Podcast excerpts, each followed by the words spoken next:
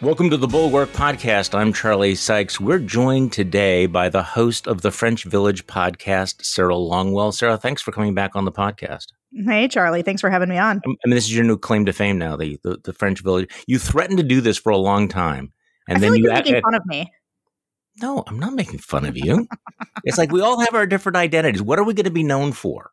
You know, I could have said Sarah Longwell, notorious Catwoman. You could have. I could, have. but I, but I, you uh, could have promoted the Secret podcast, the other I, one I did for the Bulwark. That's right. The the but that's secret. If, if, if, by the way you're a member of Bulwark Plus, you have access to the Secret podcast, the Next Level podcast. Um, I think the French Village podcast is though is, is available. So I bring the French Village up because um, we're about to finish the the third season of Hinterland, which we watched after Broadchurch, and I'm thinking, okay, I, I'm going to need something new. I, I need a new series.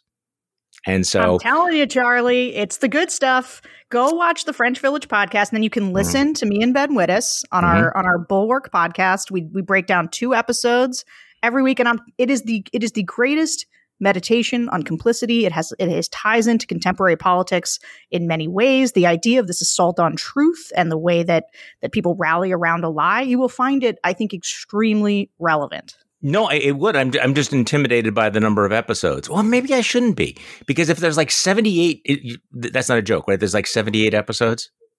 Maybe like 82, yeah. Oh, okay, 80. So it, it's going to last for a long time. Um, th- th- there's an advantage of that. Some of the British shows are really good, but they have like four episodes a season, and so you can kind of run through them, as opposed to say The West Wing, which what had about like 500 episodes. So if you wanted to binge on The West Wing, you could, you know, it get you through pretty much the entire year. So yeah, I think this got French Village got me through the pandemic. Okay, so I'm obsessed with a number of things, um, including that the, the, the Biden Carter picture.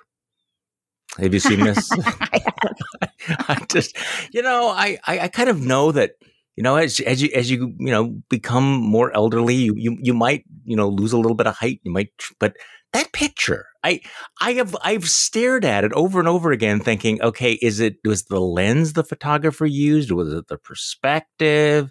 Um, am I looking at the real picture as opposed to the many, many, many Photoshop pictures? If people don't know what I'm talking about, the Bidens visited the Carters, Jimmy Carter, um, in in uh, in Georgia down in Plains, and they have a picture that was released by the Carter Museum.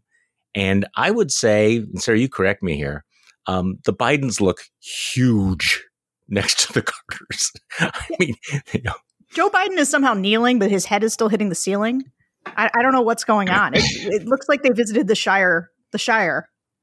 Yeah, somebody, I, I think it was Allahpundit who tweeted out that uh, the Carter's uh, final advice to uh, to the to uh, Joe Biden was follow the Yellow Brick Road. Oh, which was uh, I don't know.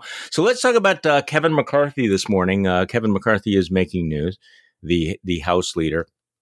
Um, and since people probably can tell I'm backing into all of this because we have some heavy stuff to do today, so I'm backing into it. What do you make of this strange fight uh, between Kevin McCarthy and Tucker Carlson. I, I, I hesitate to raise Tucker Carlson again, even though we we we are going to be using the Tucker Carlson evil laugh as a regular feature on the podcast from now on. that is that is actually um, Tucker Carlson's laugh. So he, he went off on Kevin McCarthy last night because it turns out that Kevin McCarthy has been, you know, rooming with pollster Frank Luntz. This is what Tucker had to say. Luntz. Luntz lobbies, he's not a registered lobbyist, but he lobbies on behalf of some of the world's most left wing corporations. A lot of people do that. Here's the interesting thing about Frank Luntz. At the same time he's doing that, he also advises the leadership of the Republican Party. So Frank Luntz works for Google and Nike and Delta Airlines, among many others. Several years ago, Frank Luntz advised the makers of OxyContin mm. on how to blame rural Americans as thousands of young people in rural America drop dead of opioid ODs. Frank Luntz did that. So he's not someone that normal people would go to for advice. And if you were running the Republican Party, you definitely wouldn't because Frank Luntz is effectively a Democrat. We know this because we've listened to him. Now, Luntz typically launders his own opinions through the pseudoscientific focus groups that he conducts, but in real life, his views, make no mistake, bear no resemblance whatsoever to the views of actual Republican voters. And then he goes on to say that Kevin McCarthy has been bunking out with Frank Luntz. Well, okay, Sarah, explain all this to me. First of all, I mean, Politico is saying that this this information was leaked to Tucker Carlson. And Tucker Carlson has now spent two consecutive shows, I think, or at least two different shows, going after the Luntz McCarthy tie. Um, so what, what, what, why is there a target on Frank Luntz's back? Why is Tucker Carlson going after Kevin McCarthy right now? I mean, my only guess is that, you know, anti-establishment is the religion now certainly of the like pundit entertainment class of sort of the Fox News prime time. And so I guess that's Kevin McCarthy uh, is I mean even though Kevin McCarthy of course um, is basically you know, falling on his sword for the most, you know, quote unquote anti-establishment uh, yeah. Republican in existence. So, like, I just think they're but spinning not. out into this universe where, um, and it's it's fun. I mean, this attack on Frank Luntz, and it was really Tucker's. Eh, you know, you can hear the audio there, but the visual is he's got them on bunk beds in like PJs together, like yeah. he's, you know, and so this idea that they are, my guess is that they're not quite sharing a room. Um, eh, but it is a it is a such a weird thing for Tucker to be like obsessed with on his show. He's Frank obsessed Luntz, with. I'm not sure what Frank Luntz like did to Tucker's Cheerios that makes him so focused on this other than because the fact is I mean Frank Luntz has been advising the Republican Party for decades by yeah. doing research and helping with messaging. He's the one who came up with the idea of a death tax uh, to frame uh, to frame how um, the, the, the taxation on inheritance. Uh, and so, you know, he's been helping the Republican Party message for decades, but but Tucker has like weirdly decided that he is, you know, Hunter Biden level of enemy for the show. And um, and just because he's done very well advising the Republicans and big companies hire him now to also, you know, ply his trade, he's now effectively a Democrat, I guess. Yeah, but this is not really about Luntz, is it? I mean, it's really about Kevin McCarthy and going after Kevin McCarthy for bunking out with him. And you know, Kevin McCarthy is obviously is is, is carrying water for you know Tucker and, and Trump and everything. As you say, he's falling on his sword. Maybe he's not falling on his sword fast enough. So apparently, McCarthy, McCarthy confirmed this now and says now he sleeps on the office couch. Uh, this was a long time ago. He doesn't do it, but it's it's it's weird. It's just one of those sort of pointless stories, except for out of the inside game who's you know who's holding the dagger that they're sticking in Kevin McCarthy's back. Not that I mind that.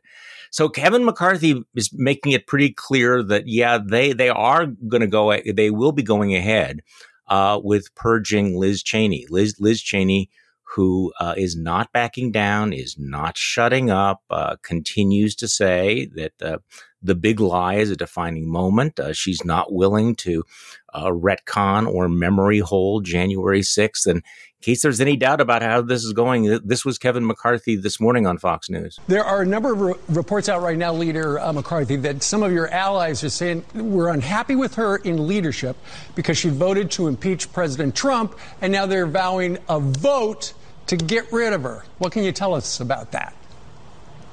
No, there's no concern about how she voted on impeachment. That decision has been made. I have heard from Bullshit. members concerned about her ability to carry out the job as conference chair, to carry out the message. We all need Bullshit. to be working as one if we're able to win the majority. Remember, majorities are not given, they are earned. Okay, so I'm sorry that, that was that was me in the background going bullshit. You know, it's nothing to do with the impeachment. So yes, we we we have to get rid of her because that's how we get unified. Uh, so that's why we have to purge the highest ranking woman. So, Sarah, you've been all over this. This story of Liz Cheney is is remarkable. I mean, it, it's almost a cartoon version of what we've been talking about. That Marjorie Taylor Greene is in good standing um, and, and Matt Gaetz is in good standing, and they're and they're about to throw uh, Liz Cheney over the side. Yeah, but I actually take McCarthy at his word here, uh, because here's what's happening: the Republicans have decided that telling the lie that the election was stolen is an essential element to them getting a majority in the House. The the the lie of this was stolen from us, and that's why you need to turn out. That's why we need to pass all these bills around. Um, I'm going to do some air quotes: yeah. election integrity. Uh, and so Liz Cheney is in fact off message for Republicans because if you don't, if you say this isn't true, your guy actually lost. Um, then not only is it a direct affront to Donald Trump's pathology and narcissism, in which he could never possibly lose an election, but it is not the message that they are carrying forward uh, for both 2022 and 2024, uh, which is very much this election was stolen from us. And and talking, doing focus groups and talking to Republican voters, uh, you know, there's a there's a symbiotic relationship between the elected officials and the voters. But if you recall, right after the election, Republican voters, the number of them that thought that the election was stolen wasn't terribly high. But what happened was these elected officials, they decided to buy into it. You know, there's tape of Kevin McCarthy from shortly after the election um, saying that Donald Trump won this election. It was stolen from him, and don't be quiet about it. Uh, and and so this has become it's not just an affront to the truth; it's an affront to them, right? It's it's like they're all naked in the parade. Uh, they're all the emperor. Uh, and they all have to agree that we're going to tell this lie together. And the entire Republican Party is kind of in cahoots about it. And she's the one person standing there saying, You're all naked. None of you have clothes on. This is this is a remarkable moment, e- even after all the remarkable moments that, that we've had, and and it appears that then, if, if in fact we take him at his word on this, which I'm a little bit more reluctant to do, but uh, yeah, she's she's clearly out of sync with with the party. That what they really want her to do is just shut up. Okay, so yeah. you you've done what you've done, but but you know, could you not say anything? And most of the other uh, members of the House who voted to impeach have really not had a lot to say about it. And yet, Liz Cheney will not shut up. I mean, she continues. She tweeted out yesterday, you know, this was the big lie. She pushed back against uh, the former guy himself, and then we have this report from CNN that uh, that uh, Liz Cheney said that her party cannot accept the poison of the idea the 2020 election was stolen and should not whitewash the Capitol riot. Here's the direct quote: "We we can't embrace the notion the election is stolen. It is a poison in the bloodstream uh, uh bloodstream of our democracy. We cannot whitewash what happened on January 6th or perpetuate Trump's big lie. It is a threat to democracy. What he did on January 6th is a line that cannot be crossed." I mean, she is. I, you know, I mean, I look, I, I, I don't want to be a fanboy here, but I am her guts in pushing back on this, uh, knowing that if she gives one more interview or puts out one more tweet, it might be enough to push her, you know, over that line, and they're going to throw her out of leadership position. And she just she's all out of fucks to give. She just didn't doesn't care, does she? It is the most glorious thing to watch. And it I think for people like us who really, really wanted some people to do this, you know, three or four years ago, who were just desperate for somebody to say it. And not just because we didn't like Donald Trump and thought he was a threat to democracy, though we did. It was because you felt like you were taking crazy pills. And so just having somebody tell the truth is this it's this incredible flood of relief. There's like a psych you know, a psychological effect of having somebody say the thing that you know is true. But I just want to just to just to underscore what she's doing here. She is at the AEI conference. So she is talking to all the Republican donors. She's talking directly to Paul Ryan. I would love for somebody who who is leaking the things that happened there to tell me what Paul Ryan's response was to what she was doing because as as our colleague Amanda Carpenter tweeted out yesterday, uh, Liz Cheney is out there taking all of these risks, saying, "I don't, I'll, I'll, I'll give up my number three position." That guy was that guy was in charge. Yep, and he just walked off the field.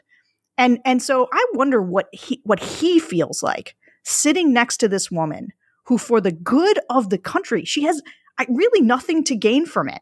Uh, except and a lot to lose. Thing. And the thing is she could do what he did because what he did wasn't wasn't um, you know, he didn't become a Trump cheerleader. He clearly hated Donald Trump. and he kind of murmured occasionally uh, against him, but then he just left.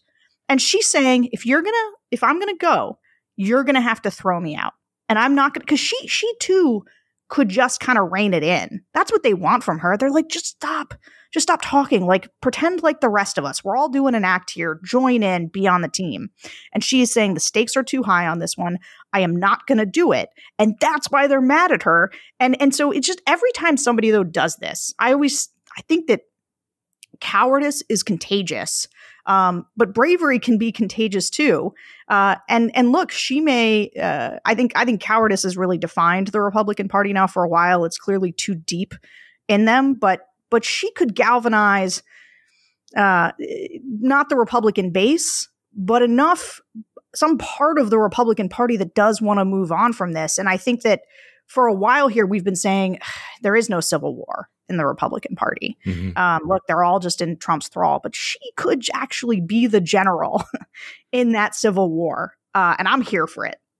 Yeah, it, it, it is, it's not irrelevant that her name is Cheney, and it's not irrelevant that Mitt Romney used to be the uh, Republican nominee for president, um, and it's not irrelevant that that somebody with the name of McCain is speaking out about this. But but let's go back to this point about this AEI uh, re- retreat, and she's talking with Paul Ryan. So here's an interesting data point.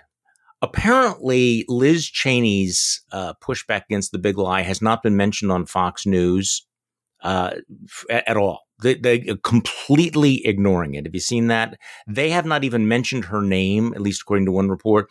Um, you know, since since they went after the fist bump with with Joe Biden, so she's sitting there with Paul Ryan, who is supporting her, by the way, who also came out of the shadows and issued a statement uh, about the the insurrection, uh, and also said that you know definitive the election was was not stolen. She's sitting there telling that to Paul Ryan, and Paul Ryan continues to sit on the Fox Corporation board. And Oliver Darcy from CNN pointed this out. He said Ryan sits on the Fox Corporation board and has stood stood stood by stood by silently as the company's right-wing talk channel first pushed the big lie and now allows its stars to whitewash the Capitol Hill attack. When will he speak out about the rhetoric that he is quite literally profiting off of? And that is literally, I think he makes more than three hundred thousand dollars just sitting on the Fox board, which, by the way, is good work if you if, if you can get it. But to your point, Sarah, you do wonder what he's thinking. He's looking at this incredibly courageous woman doing what he had failed to do, and essentially challenging everybody else. If you believe, if you know what the truth is, say the truth. I'm willing to say the truth. Are you willing to say the truth? So I don't know what what what he's what uh, what Paul Ryan's going to say. What he's going to do. Well, I suspect nothing. I mean, I, I, I, he's had a great many opportunities um, over the last five years, and I don't think, uh, I don't think he said much of anything. And I, I'll tell you, sometimes when it comes to like my my disappointment in a politician is always directly proportional to the esteem with which I had previously held them. And so if you're, you know, I'm I'm 41 and so there was this period of time in which I looked at somebody like Paul Ryan and I was like, yes, I am interested in what this guy's doing. Oh, like, this yeah. guy's the future of the Republican Party. Obviously, was I was Romney's, there. Yeah. Uh, yeah, right. And yeah. and and it was it was like a, it was an interesting time. That that was the pivot point and where we thought the the the party was going to go. Um, and instead, uh, obviously, it went in the Marjorie Taylor Greene, Matt Gaetz, Donald Trump direction. And it got to do it because a bunch of people like Paul Ryan just stood down. And that's that's the thing. I mean, it's always it is it is wonderful when somebody speaks up and tells the truth, but one of the things that it does is it illuminates the silence of all the others. And and as much as it's nice to hear George W. Bush speak out now on immigration, it's I welcome his voice back to the back to this conversation. There are so many people who have stood down. Yeah. And and and with less to lose than Liz Cheney right now. So much less to lose. No, I so you you make the point that this is consequential, and I and I agree. Look, I go way back with with Paul Ryan, and when I wrote my book, you know, how the right lost its mind, in chapter one, I know it's become kind of a cliche now to quote Yeats, but you know, the the line, "The best lack all conviction, while the worst are full of passion and intensity." I mean, I was I, I was thinking of him when I when I wrote that. So can I tell you something confidentially, not not for public, uh, d- you know, dissemination? Your podcast, bud. Yeah. Okay. No. I. Um. Yeah. I. Uh, I, I, I think it's time to call Paul Ryan out a little bit on on this on his role with Fox because I think that this is one of those if if not now then when moments for him. So I'm actually writing that up, just so you know. So it's gonna I'm gonna do that in the next couple of days. But I I, uh, I don't want to have a I don't want to have a spoiler alert on that. So just oh, just, oh oh oh you really like you're cutting this part. No, I'm not cutting this part. Oh, I can't tell. So, so it's not a secret. Okay, so shtick. yeah, it's like for just the listener, just for you, Sarah, and the listeners of the podcast, just kind of a heads up, spoiler alert. I may be writing an open letter to my friend Paul Ryan saying, Paul, this is the moment. You know, your legacy's not set. History's not done with you. You can, st- you know what's going on, you know, and all of the, all of the problems that he faced, you know, when he was speaker, you know, all of the the basis for the rationalization and the bargain he made with, with Trumpism, they, they don't apply anymore. Uh, you know, he, he's not he's not the speaker. He doesn't have a majority to lose. He doesn't have to keep the crazies in, in, in line. He's not running for anything right now. I mean, yeah, I mean, I'm sure he really likes the the, the big fat, you know, Rupert Murdoch paycheck, but there comes a moment if if the over racism of Fox News um, is not a bright line. If spreading the big lie, which is poison to democracy, isn't a bright line, if downplaying the riot isn't a bright line, if the you know vaccine denialism, um, you, you know, uh, disinformation that may actually cost human lives. If that's not the bright line, then what would the bright line be? What are you waiting for? You know, that's, that's the thing, though. Yeah. That's the thing, though. This is the thing for Paul Ryan, and this is why I just don't. First of all, I love this idea of you doing it because I know that you know him, mm. um, and also because I remember one of the pieces that you wrote early on was kind of a, it was like a speech for the person who was going to yeah. challenge Donald Trump. Yeah. And that that was something that stuck with me, and I thought it was incredibly effective and thoughtful. I wish somebody had like given that speech. Um, so I'm glad uh, I'm glad you're doing it. But the thing about the bright lines is that if Paul Ryan were to turn his head around and look behind him, he would see nothing but bright line after bright line after I know, bright line. Um, and and so, I, what is the and, and and here's the thing is that I know you think it's the or or we talk about like well it's the big paycheck from the sitting on the board. I'm not sure at the end of the day that it's not just not wanting to go to the grocery store and have someone yell at you. Like I think these guys, they just, you know, they live in places where Trump is popular. And again, they keep their heads down out of to, to avoid any mild inconvenience or um, confrontation that might be, uh, I think that's, and I just think that's, that's what it is. And it's a kind of pathetic social pressure um, and we you know, know, what that is, right? We no, felt that. We, no, we see, yeah, and it's one of the reasons why I love living in the middle of the country where I don't have to put up with all that. But you know, I when you when you mentioned that, I was thinking of look, Lindsey Graham has had a lot of reasons for caving in, but remember that moment where he broke up? He sounded like he was going to break up with Donald Trump on January seventh, and and then he got yelled at in the airport, and from that moment he was back. It was like, okay, I don't want to be yelled at in the grocery store or in the airport. And he was back. So, what do you think? Um, are they going to go ahead? Are they actually going to pull the trigger on Liz Cheney? I mean, it sounds like they are. Two days yeah. ago, I probably would have said no. They already had this vote. Like, why would they do it again? But and and also, I mean, my hunch has been that she can survive these. Um, yeah. You know, because I think I if there's know. one thing we know about Republicans in Congress, it's that there's a there's a silent majority that is uh or or I don't know about a silent majority, but there's a there's a big group of people who are just keeping their heads down uh who would vote to defend her. Um I mean she that was a lopsided vote the last go around. Um but I do wonder I guess I still kind of think she would sur- survive it, but I don't think McCarthy would hold it if they didn't think that this would knock her out. Yeah, no, I, I think I think I think you're exactly right. Um, uh, woke Joe Walsh keeps saying that she's she's done. There's no way because this party has just moved on. Uh, that there is no civil war about all of this. But it's a it's a pretty dramatic it's a pretty dramatic step. See, what I find also I- ironic about this is that Kevin McCarthy is is arguing that well, the problem is that we need to be united. We need to be talking about issues, not personality. And yet, if they go ahead, uh, you know, and take Liz Cheney to the guillotine, what what are we going to be talking about other than attacking one another and personalities rather than substance? Not to mention the fact that here you have the former guy, you know, sitting down there in Mar-a-Lago, you know, dropping bombs, uh, you know, insulting people. And yet somehow McCarthy is, is, suggesting that the, the only person who needs to be stripped of their position is, is Liz, is Liz Cheney. I mean, it's, it, it does make your head hurt. You, you saw, you know, yeah.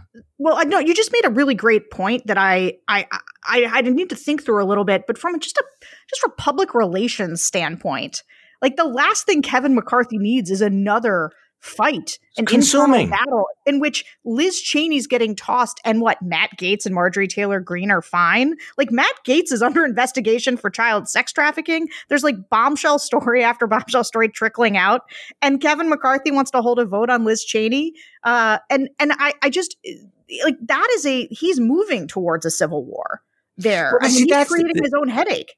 Well, this is what's weird, and I want to talk to you about. You have a you have a piece up about uh, the Biden spending plan from the Republican point of view. They have their talking points now. Right now, they could be pushing back on a number of things. They should be talking about the. They could be talking about the border. They could be talking about the you know six trillion dollars spending plan. They could be talking about a lot of different things. And yet, right now, they're talking about let's take Liz Cheney and you know make her an example for you know what happens when you speak truth, when you uh, push back against the big lie, because we don't want people to be engaging in any sort of divisiveness like the former guy who issued a statement yesterday. So nice to see RINO Mitt Romney booed off the stage at the Utah Republican State Convention. By the way, fact check, he was not booed off the stage. Um, then he goes on. They are among the earliest to have figured this guy out a stone cold loser exclamation point. Great. Okay. Yeah. Well, Remember when this guy was the effing president? I do. I mean, the I've president. seen these like tweet statements that are coming out. I, one of them looks like the middle fell out of it somewhere. Like the grammar in it is so bad. Um, but it is it is astonishing, even having lived through it, to read these statements and think that that person uh, was the president. But but to your point about um, Joe Biden's spending plan and what Republicans could be doing. There's an al- alternate universe uh, where Joe Biden's talking about trillions and trillions of dollars, and the Republican Party is united around uh, its bread and butter issues, which are this is too much spending. Uh, this is going to cripple us with the debt and the deficit. Like we're the adults in the room. You know, Democrats just want to spend their way into oblivion and give you goodies to bribe you to voting for them. But we are here as adults to say, you know, we need to have some fiscal restraint. Uh, like there's an, the, the easy messaging play is there for Republicans, uh, but they can't find it for a couple of reasons. Uh, one is they're going through an identity crisis uh, where they say that they are the blue collar and you know we're the we're the jeans and beer party now right? Like we are going to go after corporations and marco rubio is going to support the unions and they're they're going through this process where they don't really know who they are. And so as a result they don't know how to combat joe biden's big spending because they don't really want to be against a bunch of the things that are going to like they're basically all fighting over the the middle the the blue collar worker right now. Like there's an all out brawl for who gets to say they own those voters and democrats are trying to do it with a ton of spending and republicans are trying to do it with culture war grievance um, type things but it's making the republicans response totally asymmetric. Like joe biden does all this spending and republicans say mr potato head dr seuss and so part of the reason I think Kevin McCarthy gets mired down in these internecine battles within his own caucus is because they don't know what else to they should be doing right now because they're not all lining up with a strong messaging plan. I mean, they're just going to say the word socialism over and over again as kind of a stand-in against the spending. Right, right. But it is not. But they're out there actually running on certain elements of things that were in the bill. And so they're just like boxed in by what Biden's doing right now. Yeah, speaking of which, uh, you know, at, at the Utah convention, they were apparently yelling the word communist at Mitt Romney. because Mitt Romney's obviously a communist, right? Hey, let me read you a passage, okay, about, about the attack on language, because we were, I was talking with uh, with Peter Wehner about this yesterday and the the degradation of language, and somebody sent me this quote uh, about how during certain periods of time, language is essentially raped. Okay, so let me read you a passage. The regular meaning of words changed to fit the state of affairs.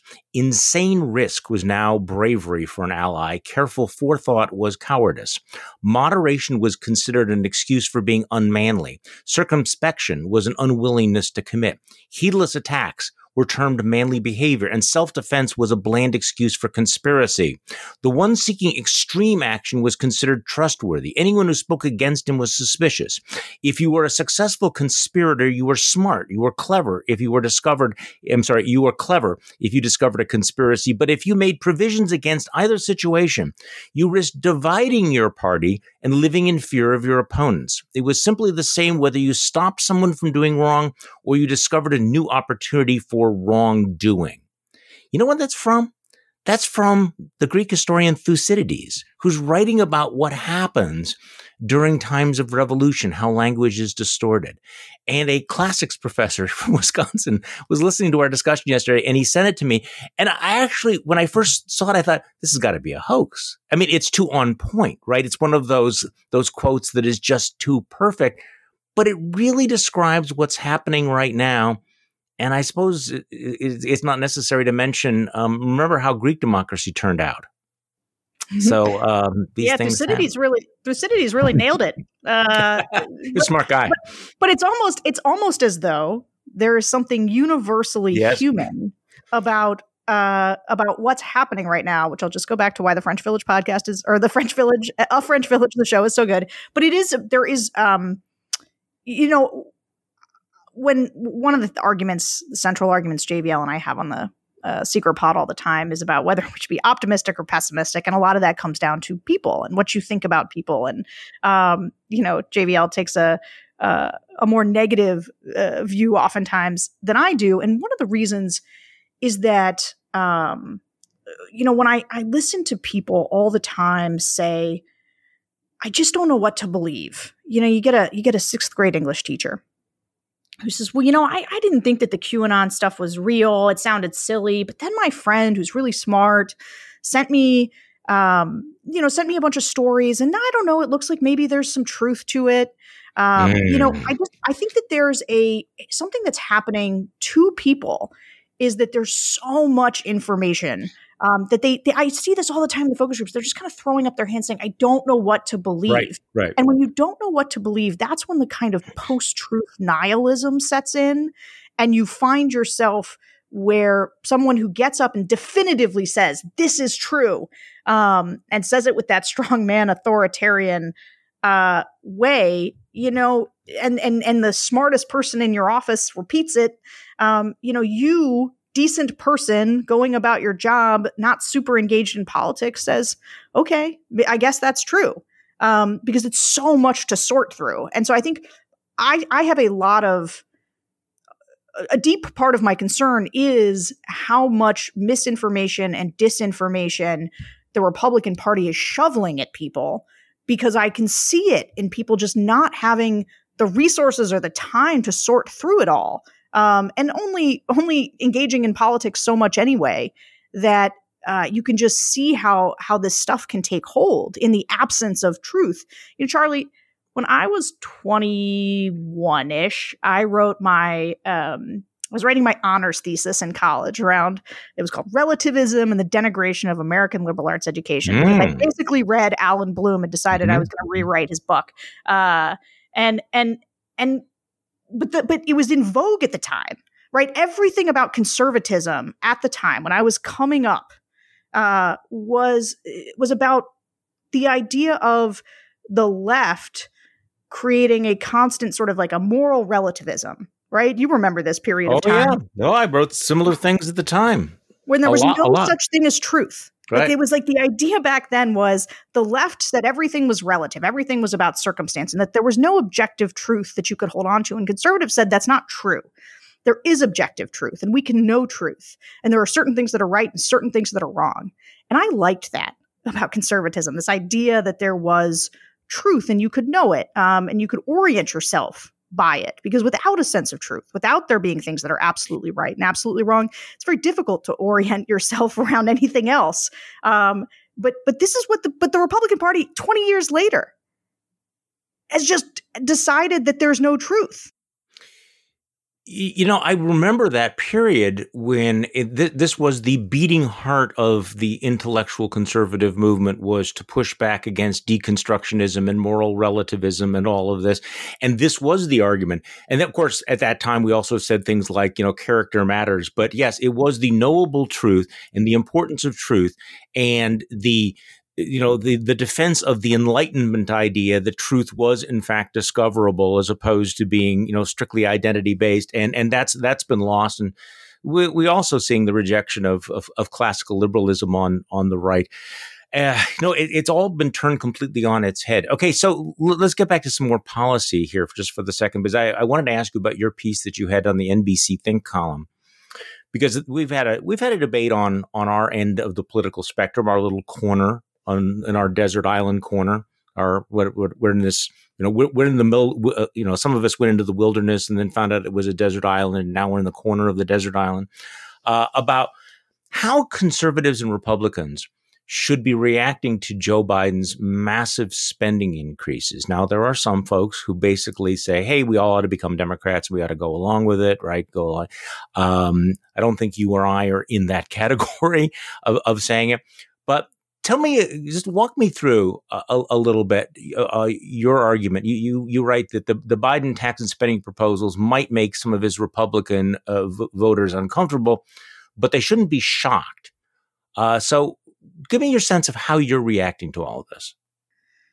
Yeah, I mean, I, I guess I I knew what we were signing up for uh, with Joe Biden, which which is when we talked about Joe Biden or thought about him as a moderate compared to the rest of the field. Uh, it was it was really more about temperament uh, and somebody who was um, you know, rejecting some of the, I'm going to use a term, just, you know, the kind of wokeism of the left. Like, this is kind of an old guard Democrat who believes the government has this role to play in society and, you know, he wants to spend on it. And he, he, he campaigned on things like a $15 minimum wage, something I personally think is a bad policy idea. Um, but like, I knew that going into it. And the reason that we supported Joe Biden was because Donald Trump was a dangerous lunatic and that Joe Biden was not only, I thought, the best alternative to that dangerous lunatic in the Democratic field, but also one with the best chance of beating the dangerous lunatic. And uh, and and and mission accomplished there, uh, despite what some Republican voters may think. Uh, and so, you know, he comes in with these kind of big, bold, ambitious spending things, and I am, you know, the the fiscal hawk in me. I can just feel it, like panicking over this uh, this level of of spending. Uh, but some other things have have happened in the last five years that have shifted my perspective somewhat. So one is is that Republicans entirely abandoned the high ground on debt and deficit. I mean, to the point where it's it's they have they can't they're not credible on this. Um, and so there's nobody who's going to make this case anyway in a credible way. Um, I guess except for some of some of us. Um, and and and I would say that a, a healthy Republican Party could be a both a, a restraining force on the Biden spending plan as well as a sharpening force. You know, if they were actually in there negotiating on policy, what they'd be doing is making these spending bills, um, you know, kind of reining them in and, and helping to to focus them. But but they're not really doing that hard work um, so far. And so Joe Biden is kind of going big. Um, so anyway, I guess I, I, guess my my main point in the in the article was kind of like a yeah, this is about what I expected, and and while I may not love elements of it, um, I'm also more I, I, have become kind of open to seeing how this works. Like I would say yeah. one of the most interesting questions for me about politics now is that the two political parties are presenting radically different visions of how society should work. And I have watched the grievance based nationalist populist uh, program for four years and really hated it. And so while I have been temper I have been sort of temperamentally or constitutionally against a lot of what Democrats are doing right now, kind of just the old-fashioned big government, big spending Democrats, I'm kind of just watching it to see I don't know, does this work? Um, like is it like if because if it if it walks us into an inflationary uh disaster, I'll be like, okay, I was I was right back, you know, eight years ago. This is a terrible idea. But if it brings in kind of a roaring 20s uh, where the economy's on fire and people are working and over time we're able to pay down our debt and you do raise you know taxes a little bit on on some corporate actors and and and very wealthy I'm sort of interested to see whether or not it works. Know, like, I, I, consider myself kind of open minded on this point. Yeah, no, I'm, I'm I'm with you on all of this, and I also find myself, you know, caring about different things than I used to care about. I mean, I used to be much more passionate on fiscal issues, and now I have to be quite honest, I, I, I don't. So I am somewhat curious to see how this will play out, and I'm I am willing to rethink this. Uh, when Dwight Eisenhower spent billions of dollars back in the 1950s on the interstate highway system, that that was a good thing. That was not socialism. That was not big government. That was the kind of thing that that conservatives and Republicans might might do. So some of these proposals really are not that that that offensive. And and as you write in your piece Biden was not elected to be a center right president. You know, given the current trajectory of the Republican Party, there may not be a center right option at the presidential level for some time. I think you're right about that, which is a shame for millions of voters and for the country writ large. Instead, he was elected to be normal, competent, and unthreatening.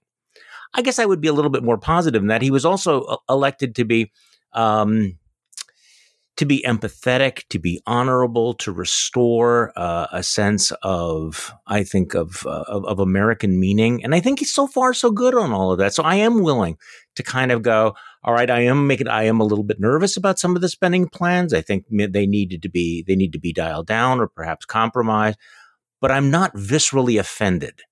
Um, and I am, and I am willing to cut him some, some slack on that, but that doesn't mean that I'm necessarily buying into the next New Deal or the next Great Society. On the other hand, I'm looking at the Republicans and going, you have the one idea. You cut taxes for the rich and for corporations. What was your idea number two? there really wasn't anything, right? I mean, that was pretty much it. And we were supposed to not care about income inequality. We're supposed to not care about the hollowing out of the middle class. We were supposed to not, you know, think that racism was a problem anymore. And now, as you look back and you go, this uh, the, conservatism feels like it was played out, that it was stripped of any actual content or rele- re- relevance. And maybe if somebody has a better idea, eh, let's be open to listen to it. Yeah, that's it. I mean, th- I think I should have probably now that you're saying it, it feels like it's sort of missing from the piece actually. But there's it's not like somebody's offering a credible alternative. Right. Right. So for people like us, it would be one thing. I mean, look, I I read the Republican Party platform in 2020. and it was only a couple sentences and it yeah. said whatever Donald Trump thinks is what we think.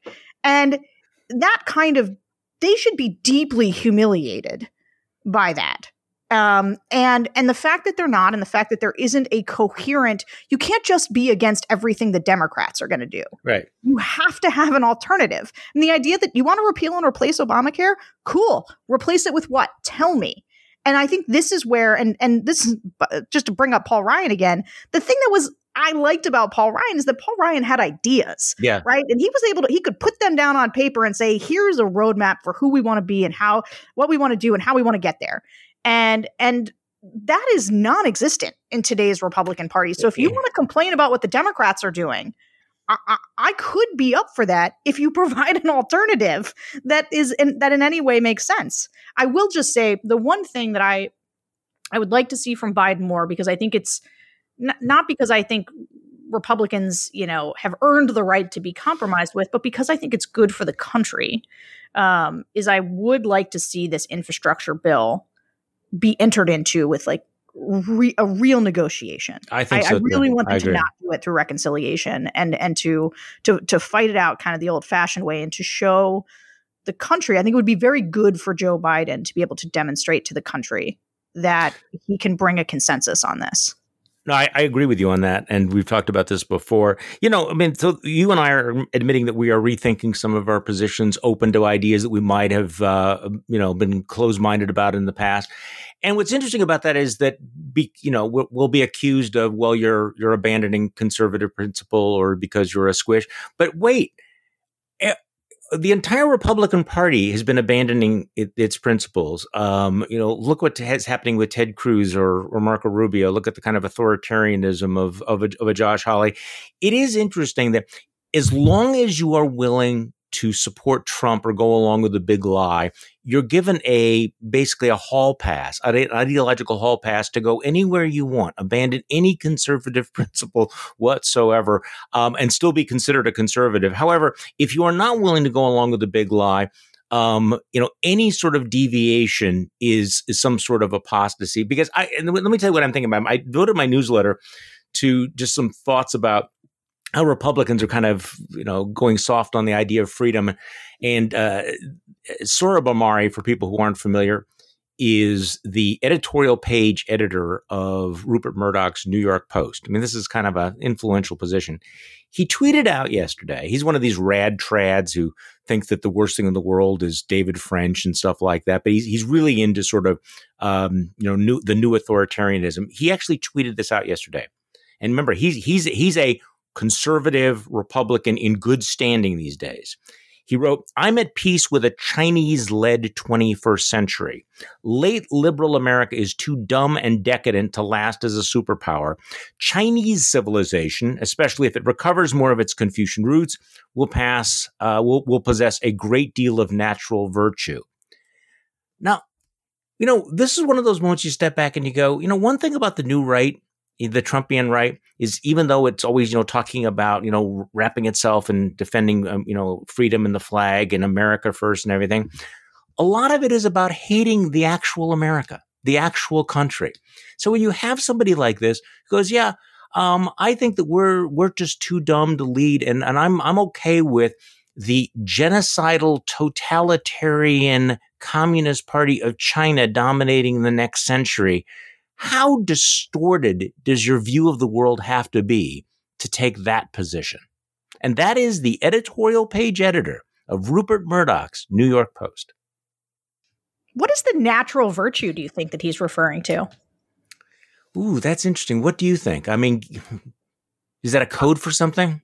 I no, I mean, I think that it is. Um, look, I think I don't know Sohrab personally. He he blocked me on Twitter before I even kind of figured out who he was.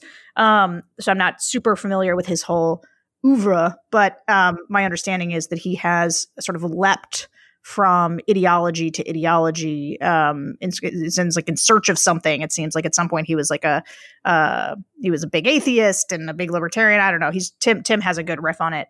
Um, but at some point with someone like that, I guess maybe they just want someone to salute to like people who kind of love authoritarianism. They, yeah. just, they just want someone to march behind, and it's the person who's going to be the meanest to their enemies. Um, but it is a he deleted it, but it got not before it got considerably passed around.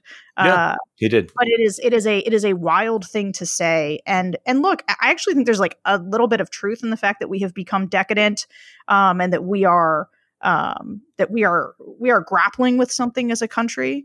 But um, I'm quite confident the solution to that is to not give up and say, well, we'll just let China take over.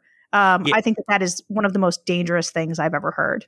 I think that that's a that's a reasonable position. Okay, so one last uh, word on uh, on Liz Cheney. While you and I were speaking, uh, Nancy Pelosi's office put out a troll press conference, uh, press conference, press release, trolling um, that look looking like a it's it's looking like a want ad and they're looking for a quote non-threatening female. Seek, seeking replacement for House Republican Conference Chair. Word is out the House GOP leaders are looking to push Representative Liz Cheney from her post as House Republican Conference Chair, their most senior woman in GOP leadership, for a litany of very Republican reasons. She won't lie. She isn't humble enough. She's like a girlfriend rooting for the wrong team and more. So, what exactly are House GOP leaders looking for in a number three? Punchbowl AM got the scoop, and well, it's not surprising. They want a woman who is not a threat to them. So here you have, uh, in in his effort to get back to talking about the issues and not personal attacks. Kevin McCarthy is uh, now leading the campaign to have you know more non-threatening females in power. You know, we didn't even bring up this element of the of this, but like there is something Republicans have like they're one of the least they're just I, I can't remember what it was. They, they, obviously they did elect a decent number of women um I in in 2020. Yeah but but they're still like they haven't they have no leadership roles for women this is the most high profile woman in their party and they're going to kick her out uh, and i don't know you you may have heard my riff on this but do you know who republicans have really been struggling with over the last uh, the last uh, half decade or so I've heard rumors. Republican women, college educated Republican women in the suburbs. And so it just seems uh, like purging the most high profile woman for telling them uh, that the thing we all saw with our own eyes is true um, might be a bad well, move. Could could you explain to me how this would not be considered an example of cancel culture? I mean, really, is it? Well, it's only canceling when the other side does it, Charlie. Come yeah. on, we know how this yeah. works. Let's cancel Liz Cheney. It's too easy. The, the, the lobs are just too high. They keep giving it to us. Sarah Longwell, thank you so much for coming back on the podcast. Appreciate it very, very much. Thanks, Charlie. So fun. And thank you for listening to today's Bulwark podcast. I'm Charlie Sykes. We will be back tomorrow and we'll do this all over again.